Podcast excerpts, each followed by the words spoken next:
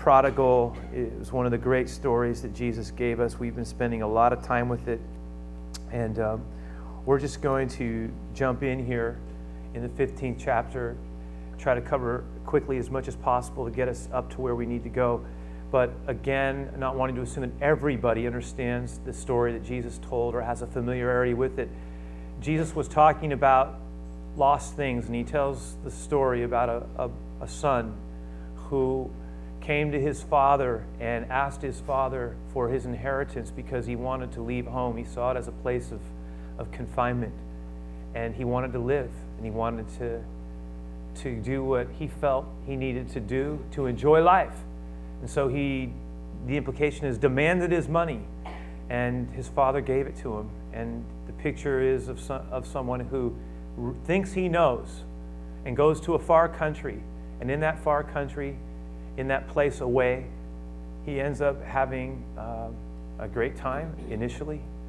He has friends, money in his pockets, he's enjoying life. He's partying everywhere. That's the picture that Jesus gives. And Jesus says, but then something happened. He, he ran out of money. And his friends were harder to find. And then a famine hits. We talked about an economic downturn that occurs. He couldn't find any work. He ends up he ends up with nothing. He, maybe he used up all his goodwill, but the bottom line is he had nowhere to turn. He, he can't find a job. He's a picture of a desperate, a desperate man. And finally, he gets hired on to feed pigs. And for the Jewish audience that Jesus was speaking to at that time, it would have been the picture of someone who had hit rock bottom. And the picture of the boy envying the very pigs that he was feeding because he was so hungry is the picture that Jesus gives us. Finally, he says that something happened in his heart. Maybe his need got greater than his pride. Pride has a way of keeping us from doing the things we should do. Pride has a way of keeping us from returning home, going back to God. But he finally got to a point of brokenness where he just said, You know what? I've got nothing to lose. I'm going back home. I'm going to go back home. And that brings us to the 17th verse, which is in the handout. He says, But when he came to himself, he said, You know what? How many of my father's hired servants are treated well and they have bread enough and to spare? And here I am perishing, dying of hunger. I'm just going to go home and I'm to, and this is what he says, and this is what I'm going to do. I'm going to go to my father, and, and I know I told him things before I left. And I know I've spent everything, and I was so proud. But I'm going to tell him, Father, I've sinned. I, I was wrong and I've hurt you, and I've sinned against you, I've sinned against heaven. God knows, he, He's my witness. I, and then he says, and I'll tell him this I'll tell him I'm no longer worthy to be called your son. I'm not expecting to be restored. He says, and then I'll ask him something. I'll just ask him if I can be hired on as a servant. And the word there for servant, we talked about this last week, was not a servant who maybe would have been attached. There were different kinds of words for servants, and, and there were different kinds of service in Jesus' day. Some of them were attached to households were almost extended parts of the family. They were part of the community. But a hired servant was a day laborer. It was someone who could be dismissed. There was no, basically what he was saying was, I'm going to go home and I'm going to ask him for a job after I acknowledge what I've done. And then I'm not going to assume anything. I'm going in fact, what I'm going to assume is, is, is only that um, there's enough goodness in him to let me work. And I'm not going to expect anything permanent. Um, all I want to know is if I could just get a job with, with no sense of, uh, really, the, the, you get the sense of entitlement is gone. And so Jesus says, and so he decided that he would go home. And that would be what he would say. And as he made his way back home, we talked about the journey back to where we're supposed to be and how hard that can be and how much courage it often takes to start returning to where we're supposed to be getting free of things and starting to make that walk. And maybe it was a long journey. Perhaps along the way, he had a lot of second doubts about whether it was worth it, whether he could make it. But Jesus says in the story that finally he got near, near home. And the beautiful picture that Jesus gives us is of the Father. And truly, the parable is as much about the Father, Father's love, as it is about the lostness of his Son, period, as we'll see. In fact, the center of the story is all about the Father's love. It's the kind of love Jesus said that when the Father saw him, Jesus said the Father saw him when he was afar off. And he had compassion on him. Remember, we talked about the picture of the old man running and how he would have pulled up his robes and how it was a picture of, a, of an old father running to his son as, Where is your dignity? It was a throwing aside of his dignity, is lost in his love. And he, he says when he gets to his boy, he, he puts himself, he, the phrase there, he falls on his neck.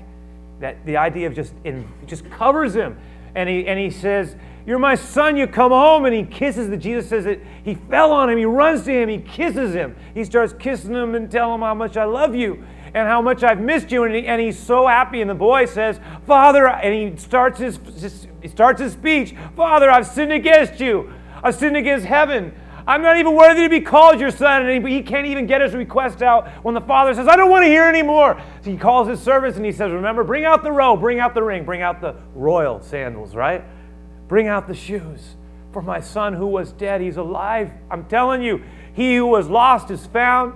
We're going to rejoice. We're going to have a party. You get that? You get that meal ready. We're going to have a feast. We're going to make merry.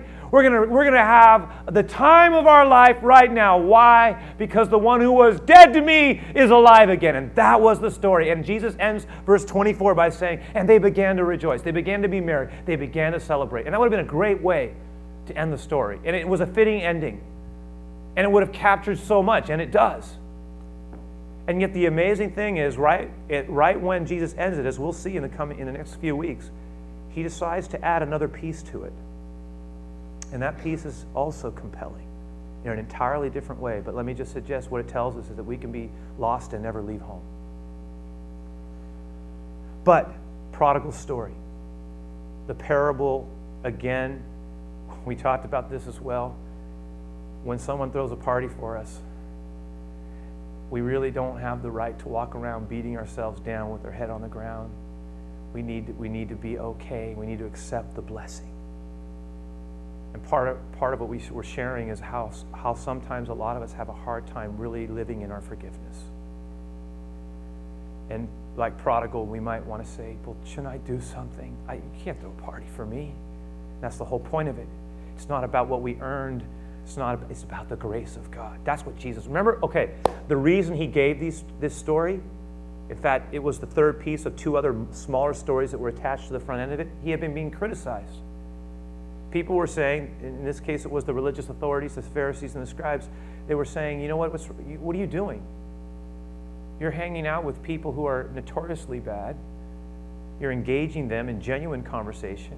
You're interacting with the publicans and the sinners. that was the group of outsiders that they had felt had by their own choice put themselves out of the circle of God's concern. And so they said to Jesus, "What are you doing? You're setting a bad example. How do you call yourself a holy, a holy teacher, a rabbi, from a, a prophet of God, when you are clearly disconnecting with the intention of the scriptures?" You surely know that, that the hand that would, you know, in their own way, they were saying, if you would, that which would be clean cannot be itself unclean? What do you, the example you are setting, you're going to hurt people?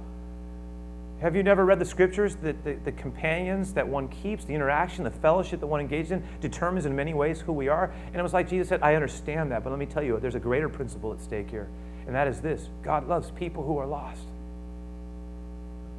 And instead of giving them propositions, he gives them stories. And he says, Let me tell you something. Let me try to, let me try to give you a picture of how God feels. And he says, and that's when he starts with which of you, there was a shepherd who had a lost sheep, and then he goes to the woman who had lost her coin, and then finally he comes to the father he, who had lost his son. And he says, don't ever freak. Basically, what he's saying is, don't ever assume that God gives up on people. And then he writes them off. His heart beats for recovery and that's a bigger issue. That's the driver. And that was the reason he gave the story. It's a story really it has so many pieces to it. One of the amazing themes, besides living in the joy of being forgiven, has to do with coming home. And home being a place where we really find ourselves for who we are in the eyes of God. Not on the basis of the culture, not on the basis of our upbringing, but on who God says we are. And how did He teach us? How did Jesus talk about finding ourselves, coming home, finding our peace and our identity in God? This is all about coming home. It's about belonging. It's about, it's about finding ourselves not in the shifting um, whims of what we're trying to be sold all the time. You know, the bill of goods that is constantly being placed before us about how we're supposed to look and how we're supposed to age and what, what success is. Jesus says, Don't you get lost in that stuff. You, you remember, love the Lord your God with all of your heart, your soul, your mind, and your strength, and love people who God's placed in your life. Love others as yourself. You know, these are the greatest things in the eyes of God. The other things we'll leave behind. He was constantly saying, God cares about people. Now, that brings us to another. The, the message is called Life Story. It's about prodigal, his life. It's about what it meant, what Jesus was trying to say, how he wants to bring life to people. It's also about, we've been looking at a painting. And so some of us have, at different times in the past weeks, we've brought up, it's, it's, all, it's sort of been all over our discussion, interwoven has been this idea of Rembrandt's rendering of this story from the scriptures and how Rembrandt, the painter, engaged the parable of the prodigal in a very unique way. It's interesting because his picture, his painting, actually speaks about coming home. And you'll see it. It, it just has this sense of being welcomed back. Now, he was born in 1606, so that's about 401 years ago one of the amazing things about Rembrandt's life, because in a way I'm going to try to suggest that part of why he created what he created was because of how he what happened in his life. So if give me a moment, we're going to take a little little trail, prodigal trail. Rembrandt was like a lot of people who achieve success early in his life, in their lives. That is a great thing, and it also can be a damaging thing because you have a hard thing to live up to. And, there, and one of the things about achieving things that's, that's scary and why a lot of people back off from even trying is because if you achieve it, how do you, how do you keep doing it? And a lot of people who once felt pretty passionate about life are so afraid of losing something that they're, they're living in a fear of trying to hold on to something. And so, in a way, the blessing became a curse. Now, I'm not saying that happened with Rembrandt, but it's possible because at the age of 19, he had this meteoric rise in popularity. It'd be like somebody all of a sudden coming onto the scene in Holland, and all of a sudden, in the midst of these great painters, he emerges as this extraordinarily gifted painter. And at the age of 19, he already has his own art studio. Many people are interested in his work, people are singing his praises. He is being noticed by the elites. He has money flowing in. He's the picture of a success very early. And what happens is through the 20, his 20s, he, he just lives it up. In fact, when you study his, a little bit about his life, you realize that at that point, he, as a celebrated artist, many of the accounts suggest that he was brash, he was self confident, he was sensual, he was arrogant, he was money hungry.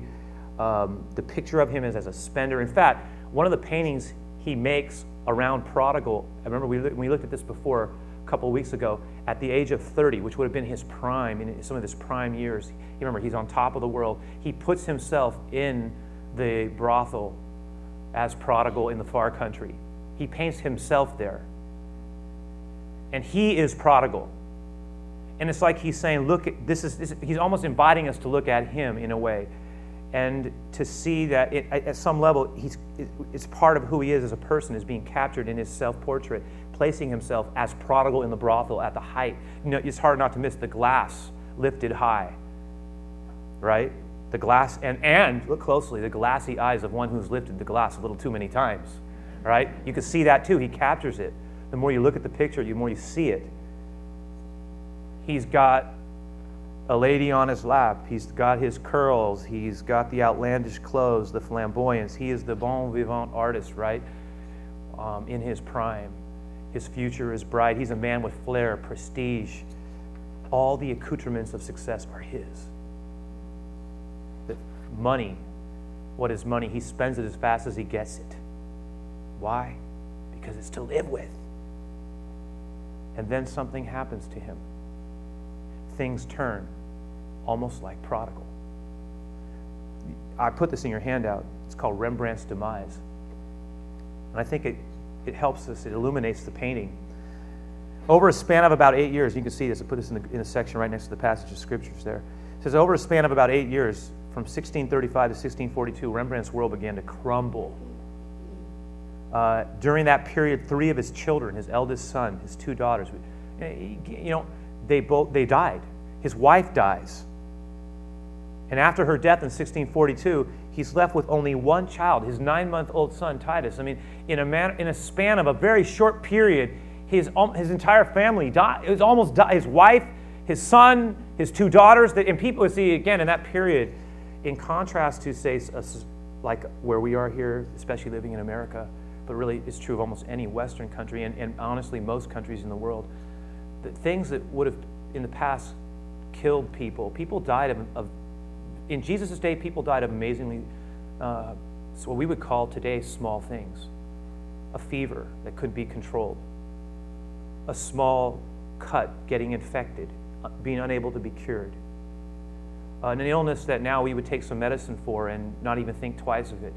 In those days, people died of such things. There, there was always a sense of mortality.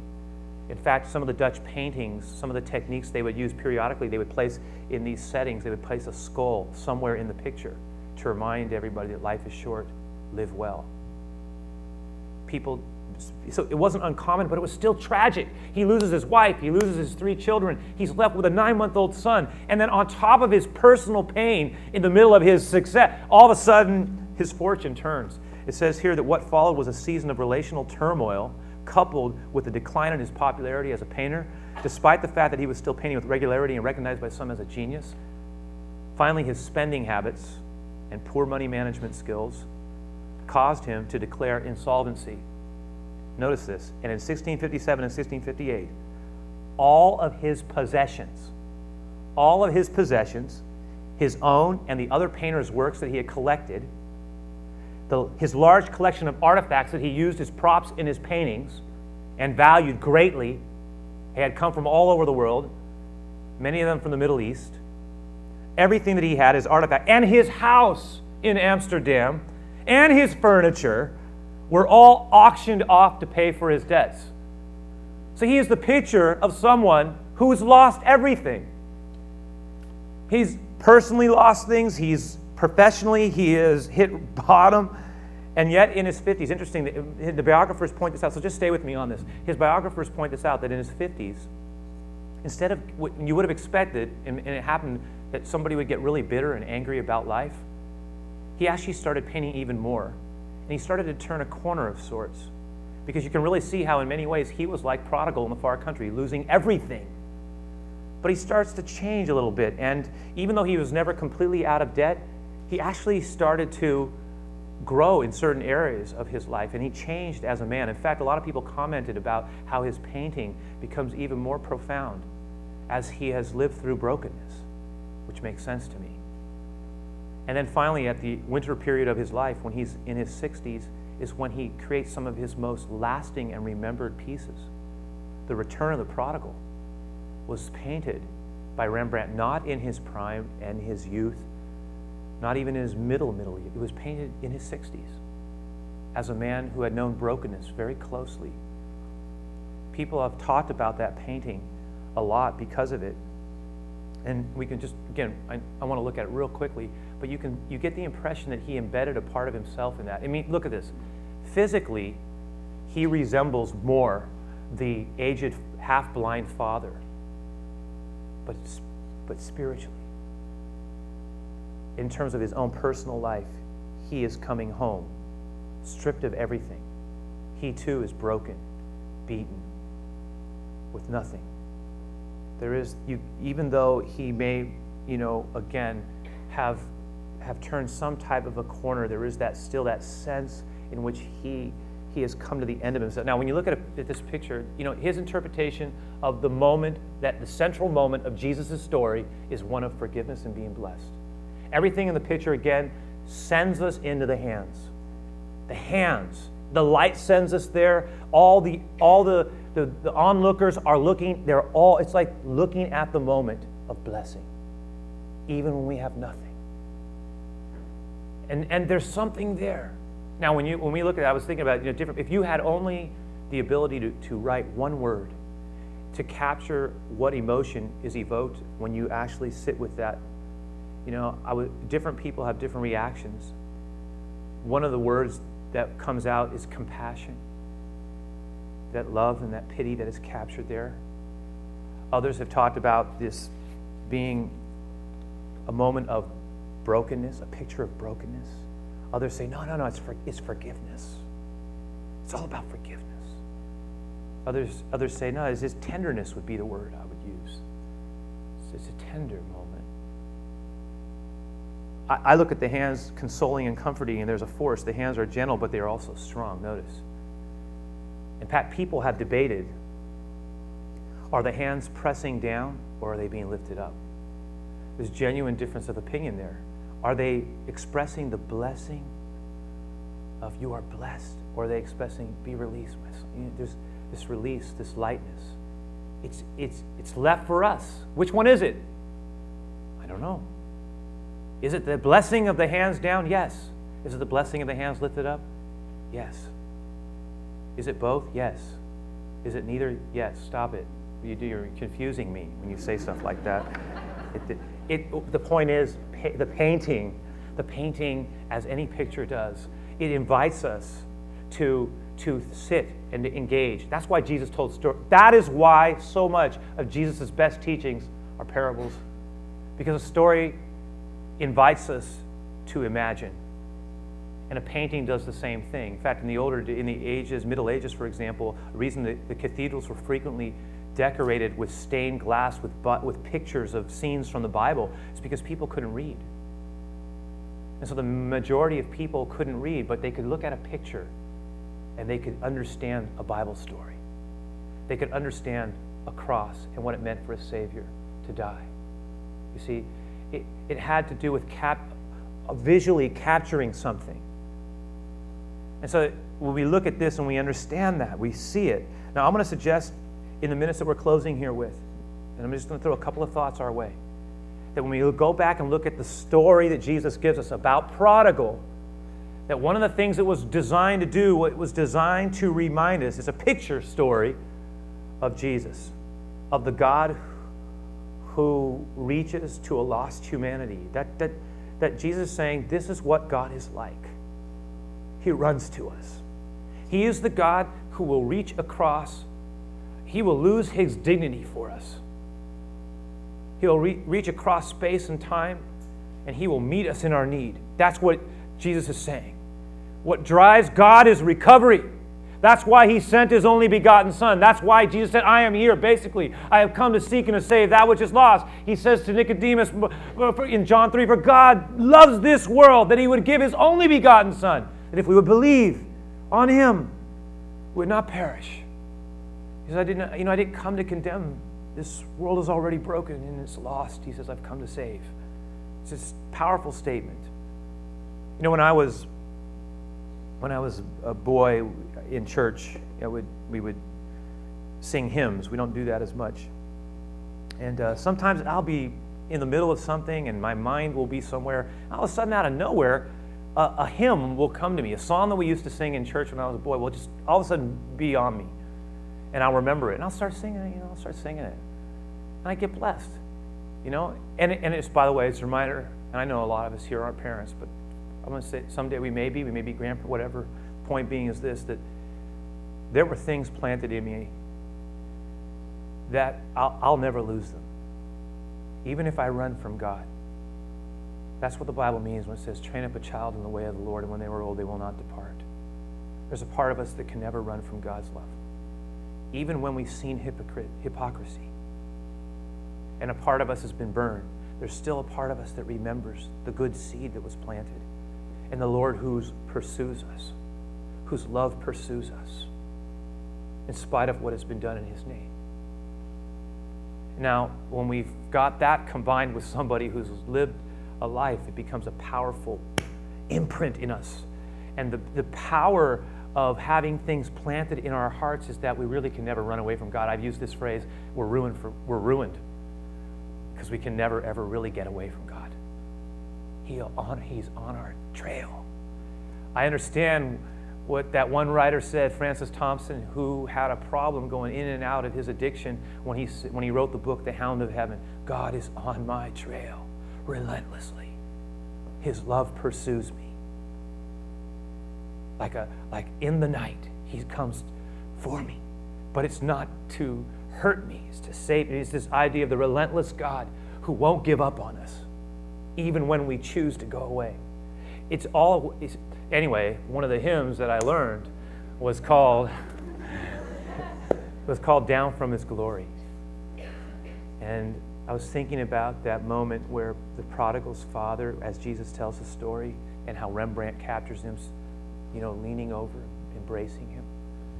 And one of the, the stanzas says, you know, down from his glory, ever living story was it, my Lord and Savior came and Jesus was his name uh, born in a manger to his own a stranger, right? A man of sorrows, tears, and agony. And then, second, with condescension bringing us redemption. That in the dead of night, not one faint hope in sight, God, gracious, tender, laid aside his splendor. And here's the connect stooping to woo, to win, to save my soul stooping to woo. Rembrandt got it. Stooping, stooping to woo, to win, to save my soul. And then it says, Oh, how I love him, how I adore him. It's beautiful. My breath, my sunshine. This is a heart responding to the love of God. It's powerful dynamic when we really get it. The love of God that reaches for us. Not only does it reach for us across time and space in the coming of the Son, who gives everything for us, who is scandalized for us. But what it also gives us is a picture of how much God truly wants to bless us. You say, what do you mean? I mean, that's the, and that's the second piece here, is the God, the story reminded that God longs to bless us. He longs to bless us in our woundedness and in our shame. He longs to say, You are my son, and you are my daughter, and don't be defined by these. You be defined by who I say you are. And see, some of us, maybe we've never had in our lives, and I realize it's true, some of us have never felt the loving embrace of the Father in that way. But Jesus was painting a picture of God as, the, as a Father who loves us deeply, even and mostly when we don't even deserve it. The grace of God you receive my blessing. And some of us, you know what? We carry stuff. And that's why Jesus said, Come to me, all you who labor, who are weary and heavy laden. You know, you take my yoke on you. It's costly, yes, but it's not, but it's the kind of thing that frees you. you learn of me. I'll give you rest, real rest, inside your heart. Not the thing that after you're done with it the next day leaves you worse off than when it, when it before it happened. And it's, it's not addicting and it won't kill you, it'll bring life and it'll bless others. And there'll be a good thing. It's a good word spoken over our lives. It's the benediction. It's the blessing expressed in the touch. It's the Lord saying, in the midst of all the complexities of life, and there's many of them, you find yourself in me. Last thing I'll say this story teaches us that we are really about life and not death. This is about resurrection. This is about the one who brings life from the dead. Prodigal's return really is a story of resurrection. Father's declaration we're going to celebrate because my son who was dead is alive again to me. It's nothing short, it's like he's saying, it's nothing short of a miracle. And that's why we're going to celebrate. It's nothing short of a miracle. And that's what Jesus was saying. It's, you know, and, and I'm convinced that there are things that God wants to look. God wants to bring, make things alive in us. And you know what? A lot of it's going to depend on how we choose to enter into it.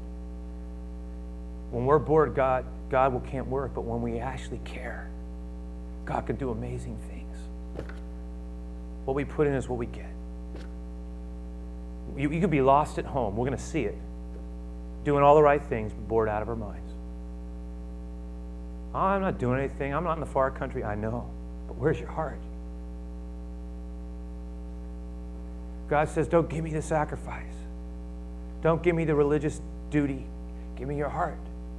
Some of us returning home is coming back to the place of brokenness. You say, well, why is brokenness a gift? Because brokenness, a lot of times, is where we get real. When we get real, God can do things. The breakdown that leads to the breakthrough, and you hear me say it a lot, that leads to the breakout. New things happen. That's why sometimes it's a gift of God to be broken.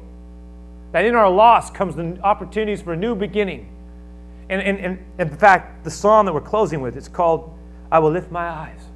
You know what? And I was trying, I, when I first heard this song sung, it was at the beginning of the year.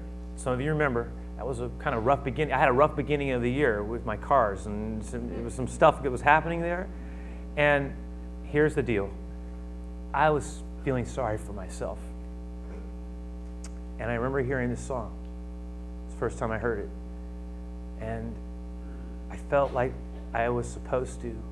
And I might see one person's hurt is another means nothing to someone. And I don't mean that in a good way. I mean, it's like, well, come on, get over it, right? But another person, that may hurt us deeply. Some of us, finances aren't an issue. We could have nothing, you know, we get in debt, it's not going to bother it. We're working through it, it's fine. Others of us, just everything's mess, a mess. This person's mad at us at work. So what? That's their issue. Other people, oh, I can't. I don't want to go back. I just gonna have to deal with that stuff. It's so. Oh, I can't even sleep. I'm thinking about it. Are they going to like what I did? Are they not going to like it? What's that going to mean? I'm telling you, we all have unique struggles. It's just the way it is. One of the things I was struggling. I was trying to have a good attitude, but I was, I was, I was battling not getting depressed. And I remember hearing this song. I will lift up my eyes. I will lift up my eyes to the Maker of the mountains. Notice this that I can't climb. And there were other things swirling about. I will lift up my eyes to the to the calmer of the ocean's raging sea. And then I love this next line. I will lift up my eyes to the healer of the hurt inside of me. I'll receive my blessing. Beautiful, powerful. And I said, Lord, I lift my eyes to you. Get my eyes off of myself. Be grateful. Be thankful. Help me, Lord. Help speak to me in my brokenness. Speak to me in my concern. Speak to me about my attitudes. Speak to me about what it means to trust you when things aren't going the way I wanted them to. What shows up in my heart? So, Lord, I pray that as we get to this place where we are bringing this to a point of closure, and I know we got stuff waiting for us in the rest of the day, and that's great, but Lord, right now we're here, and let this be a sacred closure for us. Let this be a good thing. And I pray that you would speak to us, Lord, as we close the service out with this psalm that we're referring to. That it would just be, be life giving, that some of us would just take whatever it is that's going on inside and just like we were laying it at your feet and lifting up our eyes and looking at you, God, and saying, You be our strength. And, and Lord, I just I pray for this. I pray that you bless bless this time as we close. Bless our time of giving as many of us honor you with our tithes and offerings, Lord, and our gifts. Pray that you'd be honored in all things. In Jesus' name.